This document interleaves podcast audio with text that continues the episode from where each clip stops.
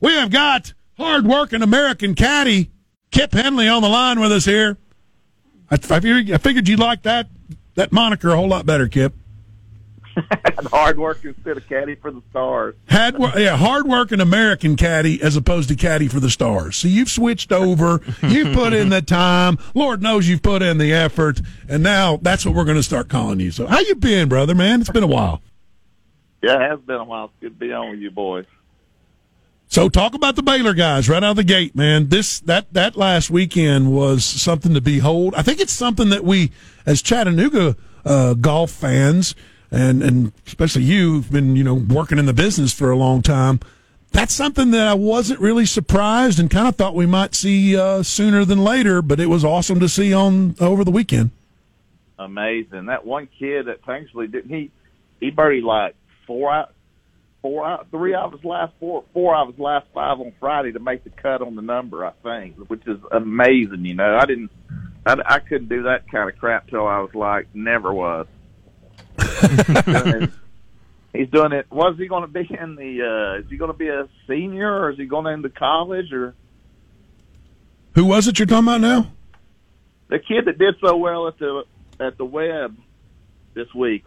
Oh, you're talking about the state high school. I thought it was couple of the kids that qualified had gone to Baylor. That, oh, that, that no, no, I was made it into the web. I was actually talking about Keith Mitchell and, and Luke List and Harris English oh, and what they did out there in uh, Charlotte.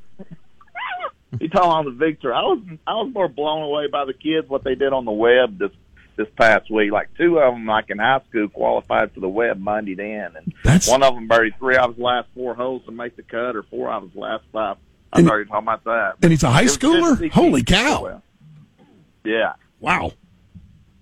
But uh, it was good to see Keith do so well. That guy, I mean, I was hoping he'd win that thing, but uh, Rory winning is cool too. You know, ultimately, when you're sitting there, and I kind of found myself, you know, thinking, is this really a dream? Because here you have Keith Mitchell you know, who's been in this booth a couple times as you know as a as a high schooler and and been to some things that we've done, and then here he is walking with Rory McIlroy, other than Tiger Woods, arguably the most uh, recognized golfer in the world, and here they are in the final pairing on Sunday. Man, it was it was pretty special. Yeah, uh, uh, uh he didn't have his best uh, stuff, but he didn't roll his pin up and go home. He he hung tough and fought it out and got what he got T three.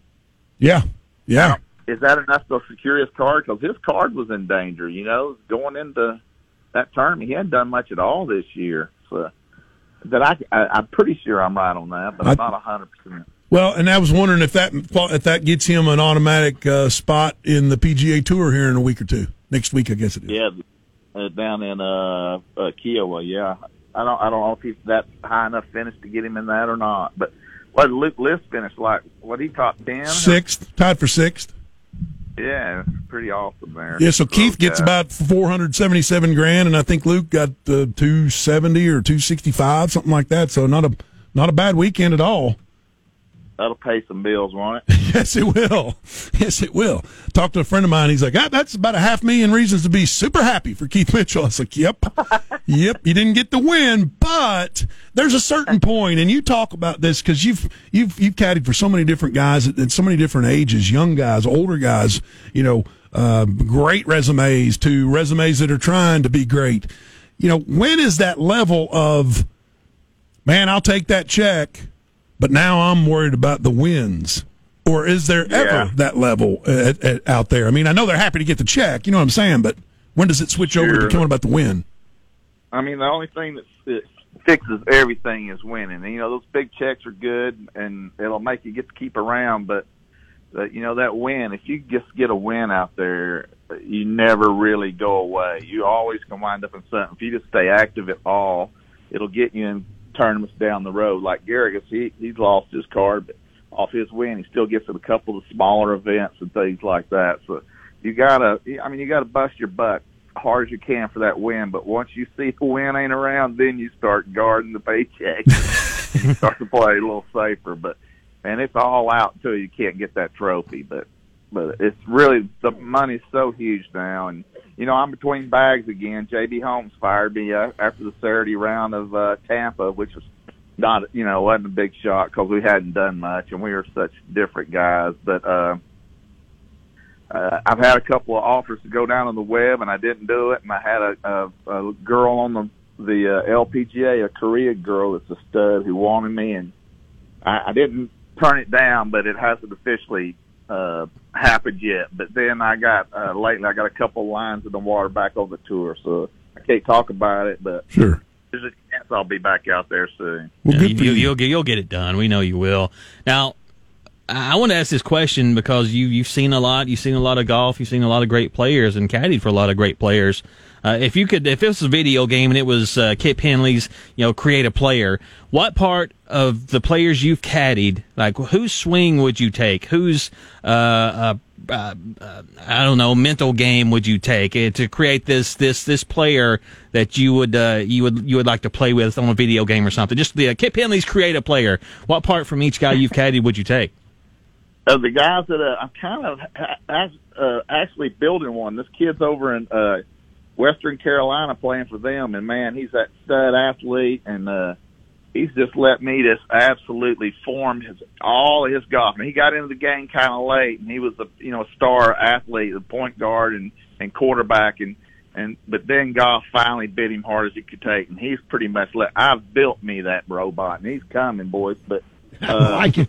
if, as far as somebody who I've worked for, like I've I've told a bunch of my players that if you know it's kind of a slap in the, the it's kind of a left-handed compliment. I said if I could stick Brian Gay's head on them, you know, Stewart Cink had a little bit of that, but Brian Gay had the greatest attitude of anybody I've ever. I'll never work for someone with a better attitude. You know, that guy stayed out there for 20 years. That You know, he could fly at 250 at one point in his career. He can now a little bit further, but he was amazing. His always the perfect attitude, and, and I tell them this. I tell my guys this too. You know, an attitude, a great attitude, won't make sure you win the Masters, but it will make sure you won't win the Masters. You know, so attitude is so important out there. But as far as golf swings, I mean, Stewart Cink. I would guess I'd have to say that he's just so big and tall and powerful. Man, when he hit down in his irons, his his divot would be four and five inches in front of his golf ball sometimes, where he just struck down into it so nice and crisp and kind of rattled the ground. And I didn't realize he was as good until I was standing next to him. So Stewart Cink's swing, Brian Gay's head, and Brian Gay's putting and pitching, and I guess that'd be the perfect guy for me. Mostly Brian Gay, right? A lot of Brian Gay. You know, not the not the ball striking, but the pitching and the and the wedging and the thinking and, and putting was just a sicko. Talk about Stewart Cink because a lot of folks know that uh, you guys parted ways and he picked up his son and then he had a little bit of success. But you know, when I, when I was in communication with you, I mean, you were you were totally cool with that because you said he's such a nice guy. Just talk about him a little bit. Yeah, you know, um, so it was going to be mine and Stewart Cink. This was at the end of last year. It's going to be mine and Stewart's 14th tournament together.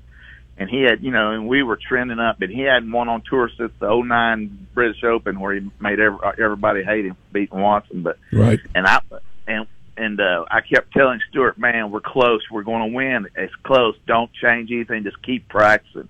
And then about two weeks prior to Napa last year, he called me and he said, "Hey, my son's off from the airlines because of COVID and wants to work events." So I said, "Ah, you know, no problem." But that that would have been our 14th together. He wins with his son. Then he takes him the next week. They finish 12th. And he said, Kip, don't worry. He don't want to be a caddy. He's in there. I don't want him to be a caddy. so uh, we had a tournament coming up in Vegas, and I went with Stewart back, you know, and we missed the cut. And then the, there was another tournament was in Bermuda, and he said, "Kip, I'm going to do it to you again. We're going to do a family trip down there, and Reagan's wanting to work one more tournament. Don't worry, you don't want to be a caddy." They uh, they finished third in that one, I think. And oh no, that was something else. Yeah, no, that was in Bermuda. They finished third, and on the plane ride home, he said, you know, he had made about two hundred and twenty thousand dollars in three terms with his father. He said, "Dad, I don't think I want to go back to Delta anymore." Stewart, Stewart hug, give me a big old hug in our parting ways and told me he loved me. So I mean, I could never ever hate to do anything but pull for that guy. But they've got another win since that. So his kids made he's made five hundred thousand in in uh, probably less than eight tournaments. Caddy, Wow. amazing. That is done. amazing. Jeez. So I guess, just get, I guess I was a big rock tied to his leg, but I don't think I was. I kind of feel like I was a part of him kind of digging out of that hole that he was in. So, but it, it, all the stars lined up for him. His kids were raised. His wife's health had come back. He had been working so hard, but and I was fixing to be the recipient of a huge resurgence of uh, Stewart's, but I didn't get to be. So Man. that that one hurt, but I pulled for the guy like crazy, and then JB picked me up, and that that worked out like uh, uh, oil, oil, oil and water. It was it didn't work out at all. It's just terrible. Not a good match. And I told you, I said, man, your industry is so brutal. The way it just chews you up and spits you out. And and you mentioned, you know, there's probably what a, a half dozen to a dozen guys that are uh, caddying for the top guys, and man, their lives are awesome. But the rest of you guys are hustle, hustle, hustle. Yeah, it's just like that. We get, you know, I, I in the last three years, you know, since Cookie rinsed me, uh, I've been kicked around a lot out there caddying, and and boy, it's disheartening. But I'm just not willing to give up. I know I have something to offer some young guys. You know, if the, the right guy comes along with the right kind of attitude that likes my my bull crap kind of talk and lots of chatter like Brian Gay did then I'll find my spot, my sweet spot again, and I'll get going again. I'm not giving up. I'm getting, I'm at the, obviously I'm on the back nine of my career being 60, so there's not many more guys going to take me, but I've got a pretty big line in the water right now. I can't talk about it, but boy, I'm excited, and, and I think he's going to call me today, but it's not a lot. Well, we're a hundred percent. We're a hundred percent pulling for you all the time, Absolutely, buddy. I hope yes. you land that big fish. Just your thoughts, and I know there's there's not been anything other than maybe an Instagram or Twitter post, but your thoughts on Tiger Woods? What are you hearing for the scuttlebutt behind the scenes? Or does anybody talk about it? Will we ever? I guess my overall question is, and I think it's the only way you can be fair to the situation. Do you think we'll ever see him compete at, at, at you know in competitive golf? at highest level. You knew that I was never off the Tiger train, and he came back and won the Masters. But now I'm, I'm, a, I got one foot off the train. I jump off, but him coming back from this was going to be tough. But you see the picture of him standing there, he looked like a million bucks. Yeah, he looked good. You know, that- that'd be the one thing. You, you know, you don't poke the bear. That's how Nicklaus won the Masters again. Somebody poked him, told him that he was done. His best days were behind him, and he took that article and put it on the uh, refrigerator that week of the '86 Masters. So you, you kind of poke the bear of a Tiger, tell him he can't do it again or he's done, and that's all it'll take. He'll clock back in. But I'm 50% jumped off the Tiger winning another major again. No, no, stay on, But stay I- on. But I'm even Hang on, hang on. hang on to the train. No, but I'm not even really talking about that. I'm just saying, will we see him out there in a tournament where he doesn't look, or you know, looks kind of like he used to look? I mean, I'm I'm concerned that we'll never see him play again. Um, no, I don't. I don't know if he'll have. I don't. I think he'll he'll come. He won't. ever- He'll never be at full power again. But. I think if he comes back out and he takes the right attitude that he took this last time, it's kind of like I'm just kind of ceremonial playing. You know, he wasn't, but he kind of let us think that he was when he came back, and then boom, he came back won the Masters. So I think he needs. To, he don't need to put a lot of pressure on himself and just kind of like I'm. I'm playing towards the end of my career, but. How old is he now? Is he? He's only like forty-two. How old is he? Forty, yeah, I want to say 43, 44, 43. Nicklaus won the Masters at, at uh, he was forty-six, right, when he won Yeah, Forty-five. 45. Yeah. forty-five. He's So, right I there. mean, Tiger's done a lot of damage to his body, but he's going to lose a little speed. I, I, I'm with you. I'm not jumping off yet. I'm putting that There foot go. back on there, and I'll, hang- he'll Stand- win again. Stand strong, my man. Stand strong. Final thought, and then we'll let you go. But uh, PGA Championship down in uh, Kiawah Island, as you mentioned, which is South Carolina. Colin uh, Morikawa is the defending champ. But uh, who plays good at that course, and who do you expect to rise up next week at the PGA Championship?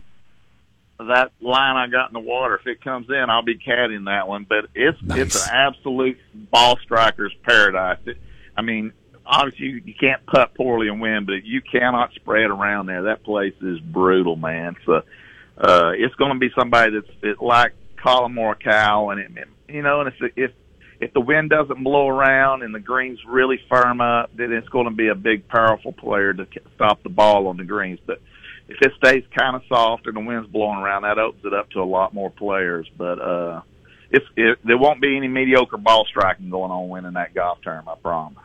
Well, I'm looking forward to it, man, and I'm looking forward to seeing you out there. I hope you land this fish. I hope I do too. I kind of got two lines in the water. One's a little bigger and better than I won't have to explain who I'm caddying for when if it comes good. But we'll see. Okay. Time will tell. Sounds like he's got a trot line, Ron. Maybe that's it. Which is a good thing. Uh, Beautiful thing. that's right. Uh, Kip, always appreciate it, man, and uh, we'll stay in touch and get you back on as soon as we can. Maybe uh, next week if I'm down there at uh, Kiel, we, I, we can call me back in in the afternoon or something. Okay. All right. All right, You done screwed up now. I'm going to pester you. do it. Thanks, Kip. Always, Kip. Always a pleasure. Boy. You got it. Kip, Kip Henley, hard-working American caddy. Fish on the hook. Well, not yet. Line in the water.